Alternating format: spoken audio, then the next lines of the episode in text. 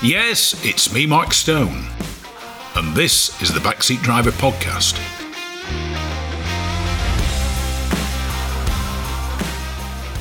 Welcome back to the Backseat Driver Podcast and part two of Retromobile 2023.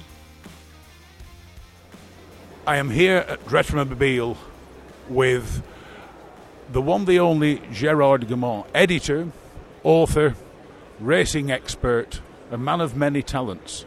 Gerard, welcome to Backseat Driver. Thank you very much and welcome to you. How did all this come about? Because you are the editor of a very, very successful and very respected motorsport magazine. Yeah, because I, am a fan of uh, motorsport from 60 years now. so I have a great experience and uh, many archives.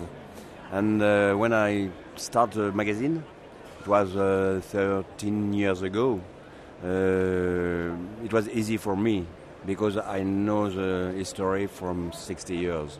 So I can translate, transmit uh, the full story, possibly the French story for the French brand, and uh, because I'm very interested and I drive from uh, 40 years in, uh, in, historic racing in all all the category. Formula 3, Formula 2, Formula 1 with the Tyrrell. Uh, so I have a, a, great experience of the driving and great experience of the writing, and I write many books for the French brand. That is one thing I notice in France. Formula 2 was an extremely important and extremely important formula, unlike England and various other places. Um, is Formula 2 still a big thing in France, or has it died away as in many other countries? No, it was a long story because uh, Les Trophées de France was an important part uh, in the beginning of the 60s. And uh, it was no European Championship, it was a Trophée de France. And it was uh, in Rouen, Reims, Pau, etc. And all the British drivers come in France to, to, to drive in the Trophée de France. And since this epoch, uh, every French uh, fan uh, are very interested by Formula 2. And after the French constructor like Martini, like AGS, uh, and some other, Matra of course, and uh, Alpine, uh, built um, single seaters in this category. The one thing I've noticed over the years is historic motorsport and classic cars in France. The it is it's incredibly popular and very intense compared to other countries in Europe and in England. The French are passionate about their old cars and their old motorsport. You are able to reflect this in your magazine. Yes, um, it is not um, like in England. England is uh, the make for the historic racing. But in France, we have a lot of uh, championship, and uh, I've started the first championship of for Formula 3 uh, historic in 1988, uh, and it was a great success. And after, I have created the first European Championship for the Formula 2 in 1990, and all the British drivers come in this championship. And after, I, I, I give the hand to other uh, organizers. It was uh, Dutch Mine and after uh, the HSCC now. Um, I mean, F- France gave us circuits and racing. Okay, in the early years on the roads, they closed roads down and formed a circuit. But France is it's full of circuits. Wherever you go in France, you can find a circuit. How did all this come about? In many ways, I mean, no matter where you go, you can find a circuit and somebody racing on it. Yeah, because uh, the story, uh, um, racing story in France is a long, long, long story. But after the war, the Second War, uh, every town in France want to have a Grand Prix. Yes, really. It was a lot of Marseille Grand Prix, Caen Grand Prix, uh, Dieppe Grand Prix, and so so. And so uh, after some circuit uh, uh, are still uh, existing, uh, like um, Pau Grand Prix, uh, of course, Monaco, of course, it's not in France, but same. And after a lot of Montlhéry, and after a lot of track are, are, are built, like Dijon, like Paul Ricard, like, uh, so it was a great interest. And during the 70s and the 80s, it was a, a, a important part for the for the, the public. And do you think this will be able to carry on as things change and attitudes to motor racing change? Do you do you think the French will continue unabated with their historic motorsport? Uh, it's complicated. It's complicated because a lot of towns are uh, under regulation, and a lot of people uh, hate the, the racing cars for the noise, for the pollution, for uh, something like that. And the regulation are more and more difficult. So uh, when some organizers like Grand Prix de Pau uh, try to maintain the, the competition, it was it was a great effort and we support all this effort. Now, one of the books you've written is it's like the sensuality of driving a car.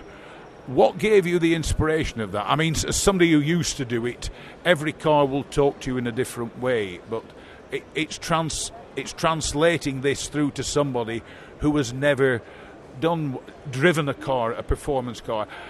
What gave you the inspiration, and how did you go about translating a thought into the words? Um, every car are different. Every car are different. Have the big chance to, to drive a more 100 racing car, like uh, McLaren Can-Am, like Formula One, Formula Two, uh, so. Uh, and I'm in love with uh, the driving. This is my real interest. Uh, for me, uh, the most important is single seaters because it's the summit of racing car. It is absolutely passion for Formula One. Uh, it was a great uh, chance to drive the Tyrrell 009 uh, during two years in championship, and was the best year of my life. And now, a lot of people uh, say, ask to me, would you drive my car? Would you, would you test my car? I have never do any demand it was always uh, the properties uh, who said, excuse my bad English, uh, it was al always the proprietor who said, would you please drive my car? Because they know I have a long experience and so they're in confiance and uh, so I can try so many cars, but it was always for the same thing, pleasure of driving. Do you still race today, or uh, have you hung up the helmet? Oh, I'm very sorry, but I no take my license from two years now because uh, I'm too old. I'm really too old, and I cannot uh, want to be uh, no competitive. Uh, to be at the end of the the people, uh, I'm not interested by that. So I just do the demonstration. And of all the cars you've driven, which is the favourite? It's complicated. One of my first car uh, was a Brabham BT21, and it was so difficult to to to to learn to drive quickly. I have won many races with this car, and it is a part in my heart. But the the much better was the Tyrrell 009. It was fantastic car. Gerard Gamont, it's been a pleasure chatting to you. Long may you reign and long may you keep producing this fantastic magazine and your books. Thank you once again, sir. Thank you very much, Mark. Thank you.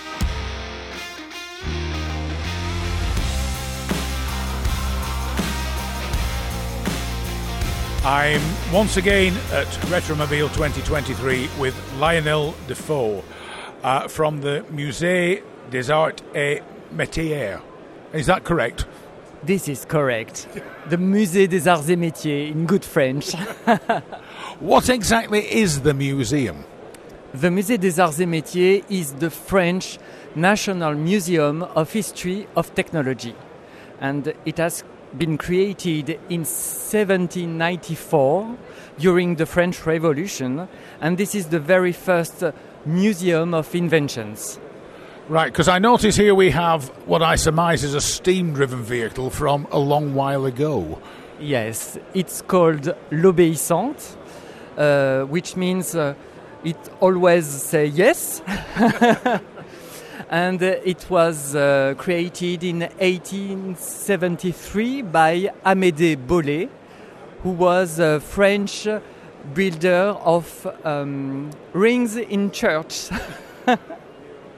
I'm going to say Amédée Bollé is known in England for his invention of vehicles. So this must be one. Is this one of his first ones?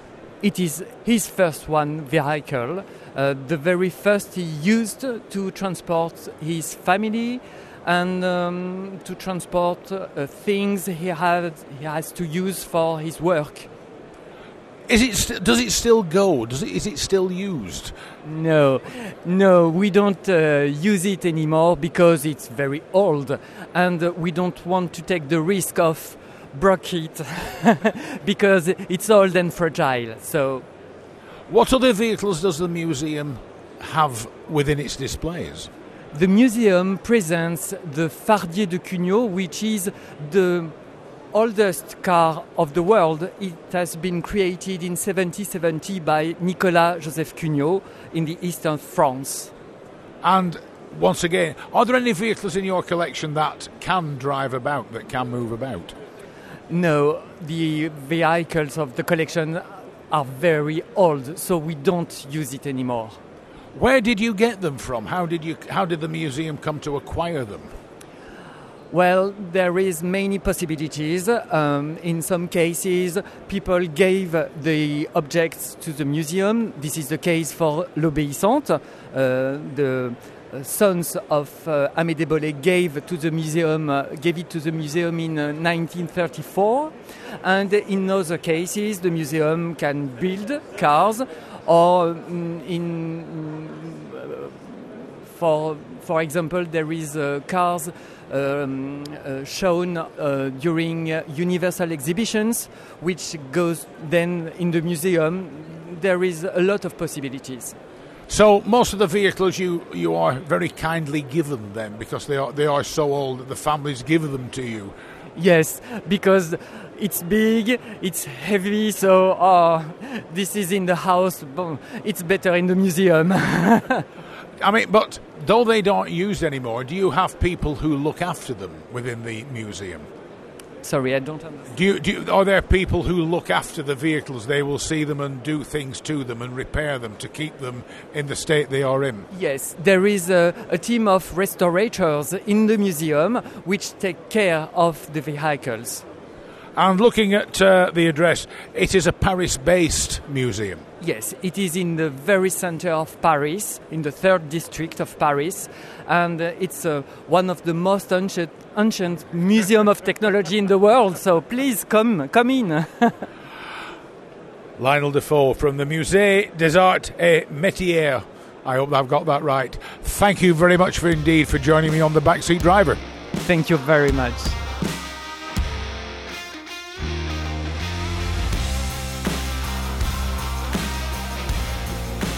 I'm here at Retromobile in Paris with a, a young American gentleman called Ron Skoma, who came out with a staggering comparison. If you buy cocaine, you've too much money. If you buy too many cars and too many books, you aren't spending enough money on cocaine. Ron, welcome to Backseat Driver, an American who is renowned for his collection of cars and collections of books. Thank you. When did all this start? When I was 18 years old. Um, I forgot how long ago it was, but it was quite a while. So, uh, yes. What what caused it? What suddenly made you want to collect books and cars? Well, I was 18. Um, it was time to get my own car. Uh, I bought the 25th anniversary issue of Road and Track, which I still have. Uh, and I thought, well, this is nice. I should buy an MGA, certainly within the budget. And um, it took off from there. So, what cars do you own and what cars have you owned and how big is the collection? I've owned about 70 cars. Um, the cars I own now, um, I have a 1947 Delahaye, uh, an MGTC, uh, Bentley Continental T, um, Mercedes Benz Pagoda, a Mercedes 0319 bus, um, which is uh, affectionately referred to as a rusted piece of, of something. Um, and a few others, uh, some AMG, pre merger AMG cars, um, Triumph. So that's, that's about it. And do you use them all? Uh, yes. There's different cars for different purposes. Uh, if it's a sunny Sunday, uh, you like to take a ride in the country, um, you wouldn't take a Bentley. You'd take a uh, an MGTC. Consequently, if you're going out to dinner with a lady, um, the Bentley is more suitable uh, than the TC. And the books. Apparently, you can buy books. We've already been looking. Apparently, within a short period of time of arriving here in Paris, you bought 14. Um, your information is a bit old. Um, that may have been true yesterday. Uh, we're up to 21 today. And are they all car books? Yes. Any particular type of car books, or are you are you just a general broad brush of what you buy on cars? Um, just a general broad brush. Um, whatever interests me. If it interests me, I'll buy the book. If it doesn't, then I'll still buy it. Um, but it'll get put in the um, pile to be read eventually. And do you live here in France or over No. in America? No, I live in America. I'm in the Chicago area. All right. So that, from what I can gather, it's quite an interesting city, is Chicago. Um, Interesting is a very good word, yes. Um, yes, it's very interesting. Um, some of the things, um, well, we have high taxes, um, and we're not allowed to deduct uh, from our taxes um, the cost of a bulletproof vest. Um, but other than that, it's um, interesting, yeah. And the classic and interesting car movement in, Ch- in and around Chicago, what's it like? very vibrant. Um, as people get older, we went from uh, car meetings to various luncheons. And instead of the car channel, it should be called the food channel because we have meetings at restaurants literally every day of the week. So, besides buying cars, buying books, driving cars, you can be entertained every day of the week by doing something associated with four wheels. Oh, absolutely. Yes. Um, yes. There's um, there's no shortage of that. Um, on some days, it becomes a bit of a problem because you'll finish one luncheon and have to hurry up to get to dinner uh, for another group. So, And what, apart from the fact it was probably by, built by Boeing, what brought you over to Retromobile in Paris? I've been coming here since probably the late 80s. Um, there are things I could find from my collection here that I'm unable to find in the States, books in particular. Uh, some titles uh, just never uh, make it across the ch- uh, never make it across. Are you enjoying yourself here? Very much so. Ron Storm, it's been a pleasure chatting to you. Thank you very much for joining me on The Backseat Driver. Thank you.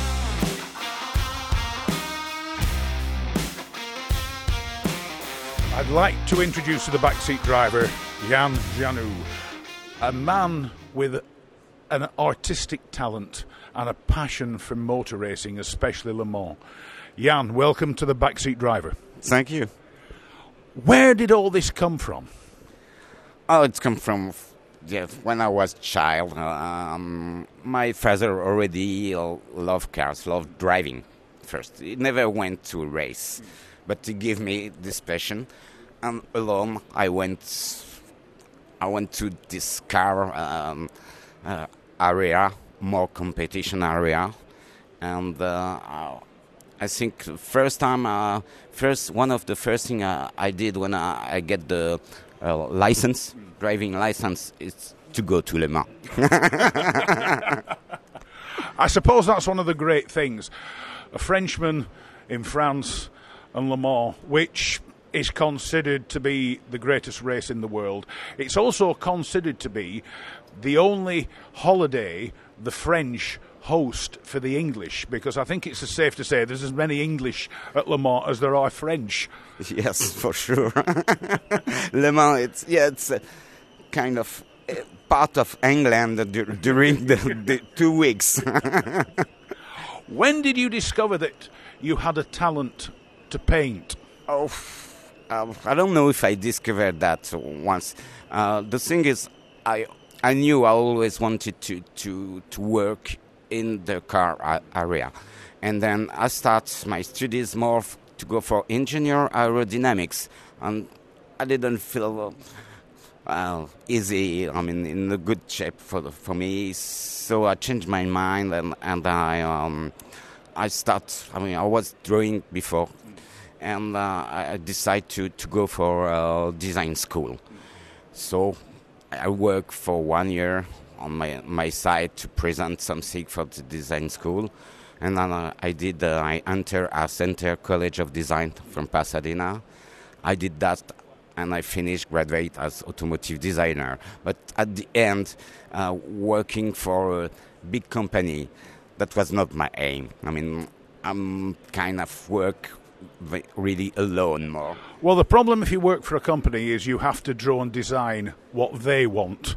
Yes. Not what you can draw what you want, but providing it's what they want. As an artist, you draw and design what you want for you. Exactly, and the other thing is that you have to, to, to deal with politics inside a company. So I, I, was still in, in contact with a lot of people um, that still working for design company. Um, I'm, I'm sure. I mean, I, they just tell me the story, so I know I, I was right at the time. So that's why I, I decided to, to go more for, for, for cars. I mean, for uh, uh, painting.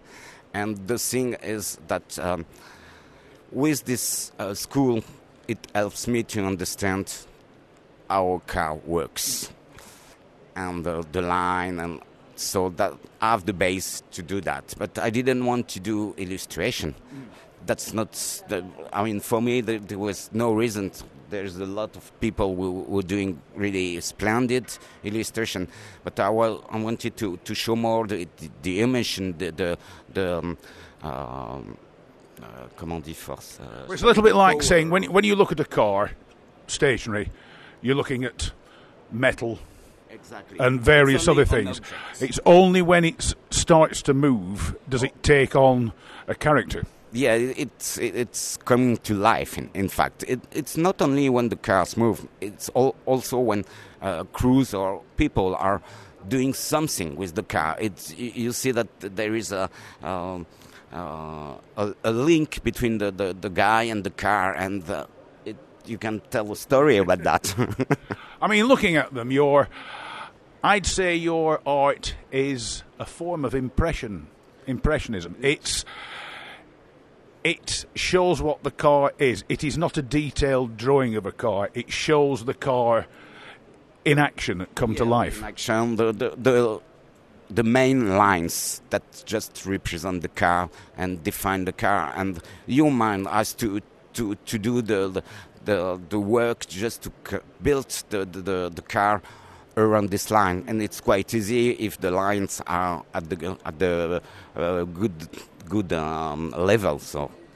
Now, the other thing you've done, you've started to produce books, which once again represent your art, but they are very, they are very specific. The books they they focus in on certain things, certain cars, certain races, and things like that. How did the books come to be? Oh, the the first one, the first one, I, I done it on my on, by myself, and because I, I don't do prints first, or really. So everything's original. There's nothing you can't buy. I, one of sixty-eight type of thing. No, not really. But I do have yet. But at the time, I didn't have any prints.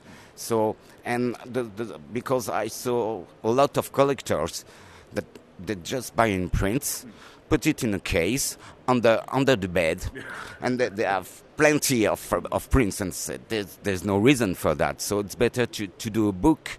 So people can just look at look at it every time, any time, and so that's why I, I, I went to, to that for the, the, first book. The second book is about Le Mans, and uh, yeah, that that was another way to. I know a lot of people did uh, write about Le Mans, but this my my aim was to to do something really um, fluid, and uh, with a short story, with the the main scene you you need to to remember, and I know already it's again it's a book, so you can just open it. It's not a big book. You can open it and see 58, for example, know which car was it, uh, which driver, and a small story of the of the race. So Because it's a book you don't have to read from the front to the back. You can just open it and read anything at any time. exactly, And if you're looking for a special year, you you have to to you have to open the right page, and that's it. But the other thing is, while you're trying to find that right page, there's other pages you will stop and look at. I hope so. Have you any more books uh, it, looking like they are? They will happen. Um, I'm working on the book again uh, about Le Mans for, for the centenary. I, um, I will know this Saturday if if, if the, the the book will come out. Uh, it will it will be based on this book, but updated and with a bit more stories. And uh, if I'm doing that, it's still with one of the writer who, who was the um, um, director of the SEM at the time. So the SEM was the um, before the uh, in the 90s. He was the director of the race. Yeah. So that's the thing, and he wants that's this guy who wants to to to update the book. So that's a good idea. Now, if somebody wants to look at your work, not here in France, uh, you have a website and your Facebook page is just Jan Genou. Yeah, exactly. The, um, I mean, I still have a website, but you can still see some some uh, uh, paintings. But I'm not a bit updating it anymore. It's uh, doing some. Uh, I'm too old for that now, and so Facebook it's a lot more better, easier. So I'm using that, and you will see also other stuff than just cars. I'm doing landscape, uh, portraits, something like that. Mainly cars, competition cars, but I'm doing also other stuff. Jan Genou, it's been a pleasure chatting to you here at uh, Retromobile 2023, and can I wish you all the best? And I look forward to your, the appearance of your new book.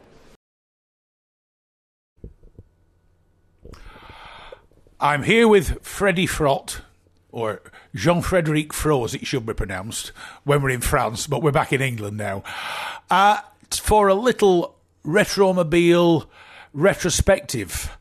Uh, it's the first time I've been to that show, and I must say it's fantastic. But uh, Freddie is a regular there. Freddie, welcome back to the Backseat Driver. Welcome to you, Mark.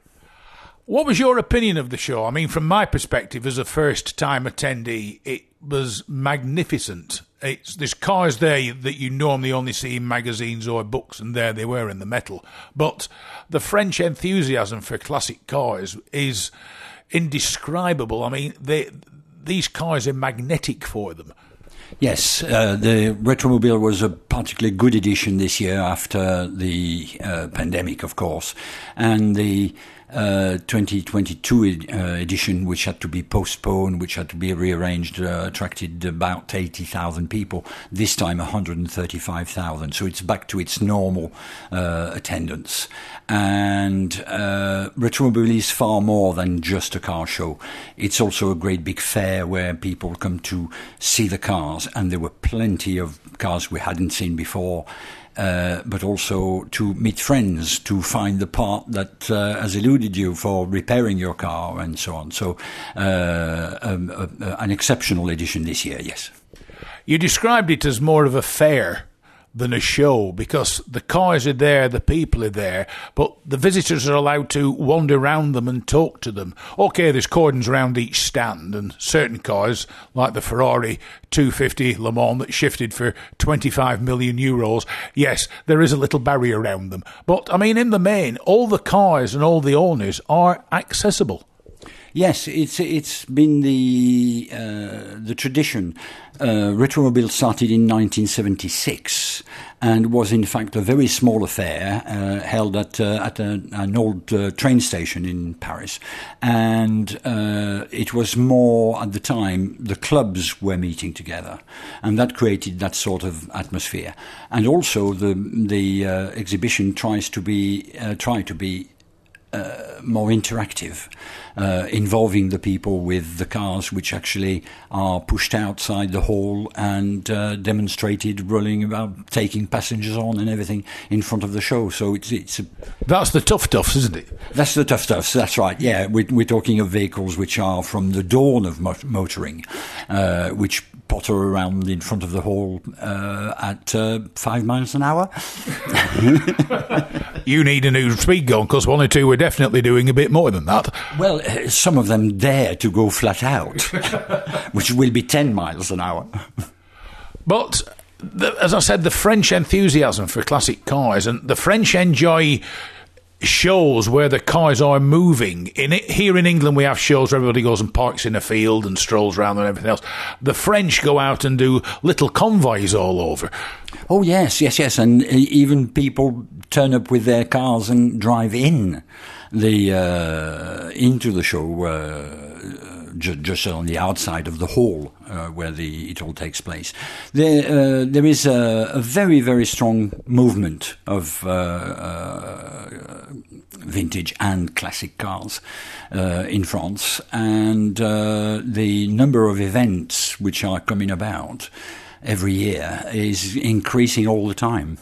So. And the one interesting thing is, besides their love of French cars and Delage, Bugatti, Delahaye, Talbot, and all the rest of it, the French quite like English cars. Oh yes, there's there's, there's a, a huge movement of uh, the English sports cars because the French manufacturers weren't making the Austin Healey's, the the Morgans, the Triumphs uh, ever. The, the the closest to a sports car was the little Renault Caravelle with a, a, an 1100cc engine. Uh, if you wanted something with class, with uh, a bit of wood on the dashboard or something like that, you had to buy an English car. So, and they were very, very successful in, throughout the uh, um, 60s and 70s. Now, I visited you on your stand, Vintage Revival Montlhéry, and had a very, very enjoyable lunch, or shall we say, I think I did from what I remember. I mean, your stand was in association with a museum.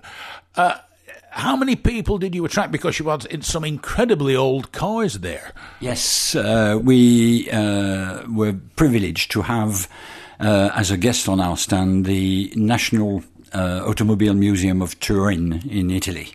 And they brought the most fantastic 1892 Peugeot Type 3 which was the first car to ever uh, drive, being driven uh, on Italian soil bought by a, uh, a, wool magnate who uh, uh, bought it, and uh, the car was driven from Paris to Turin. And the car works, and we pushed it out, started it, and did some little laps of the hall with it. Right, and this year's Vintage Revival Montlhéry, when is it? The next one will be 2024, and the, it will celebrate the uh, centenary of the circuit. Uh, and that is why we're trying to attract as many cars which were involved with the records and the races which took place. And is it this year the Festival of Slowth is? It's in France, isn't it? This year it will be in France. It's a, it's a, an event which was created in England, and which we now share with uh, with the uh, English uh, counterparts of the Slowth. And this year it will be in Burgundy, and uh, we are just preparing because it will be in June. And uh, we've invited the most quirky little cycle cars that you would never see otherwise, and we'll uh, drive them in a little rally. And we even have a hill climb because we are in fact a pastiche from the Festival of Speed, but none of our cars can go beyond 30 miles an hour. The other thing is another requirement is if your car is capable of covering 10 miles or more without breaking down, you're banned. You yes, you will you will you will uh, incur a penalty. The, we we uh, we hope that most of them will break down, and in fact, uh, we have doubled the number of recovery vehicles to four, uh, which we we think might be enough. I mean, it's fascinating. This, to my mind, though you said it's an English event, is typical of what the French get up to. I mean, the French classic car and vintage car enthusiasts, from what I could see at Retromobile, are all distinct characters. Uh, yeah, the, the the difference between the two is that uh, it's very difficult in England to find a road that's quiet enough that the police will let you close for half an hour or something whilst the vehicles are passing. Whilst with a bigger ter- territory, more roads, uh, and Burgundy is the ideal place for that. We can actually take the cars for a short distance on the roads. So, Retromobile 2024. Will it be bigger and better, do you think, than this year? Uh, we hope so because uh, we are already cooperating with the uh, the show owners uh, to have a celebration where we will have a village of the great French marques and uh, that will involve the Delahaye, Delage, uh, Bugatti, and so on, uh, and display cars which were at Montlhéry in 1924. so it's always at the same place, it's always at the same time of year, and it's easy to get to. Yes, uh, it's on the limit between Paris and the suburbs at the Porte de Versailles in the south and uh, very easy access and takes place the first week in February. Freddie Frott, thanks again for joining me on the Backseat Driver.